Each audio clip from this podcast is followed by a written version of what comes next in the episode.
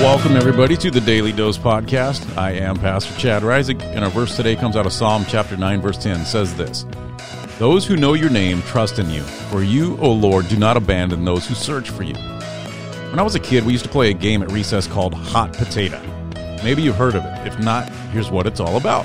You have an object like a beanbag, a tennis ball, or something smallish that you can toss from one person to the next.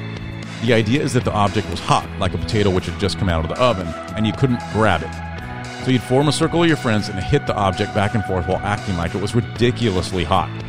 If you missed it when it was your turn to hit it, or you didn't hit it far enough to make it to someone else, you were out.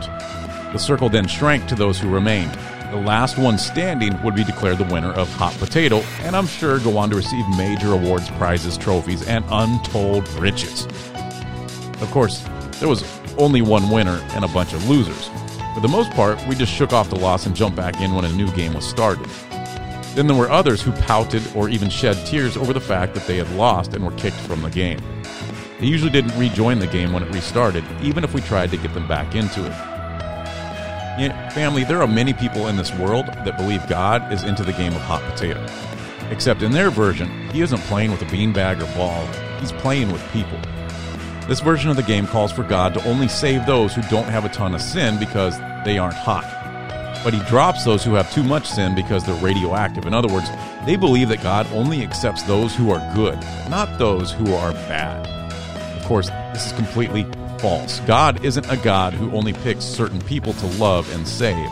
Instead, he's a God who loves unconditionally and never abandons anyone who seeks him.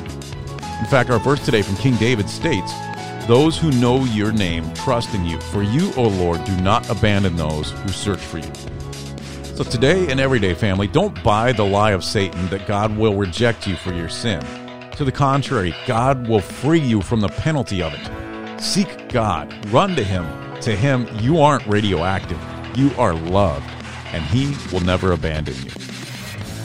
Well, thank you once again for joining me on the Daily Dose Podcast. I do appreciate each and every one of you taking a moment out of your day to get a dose of inspiration. If you do me a favor, share this podcast with your friends and family out on social media, even a link in an email.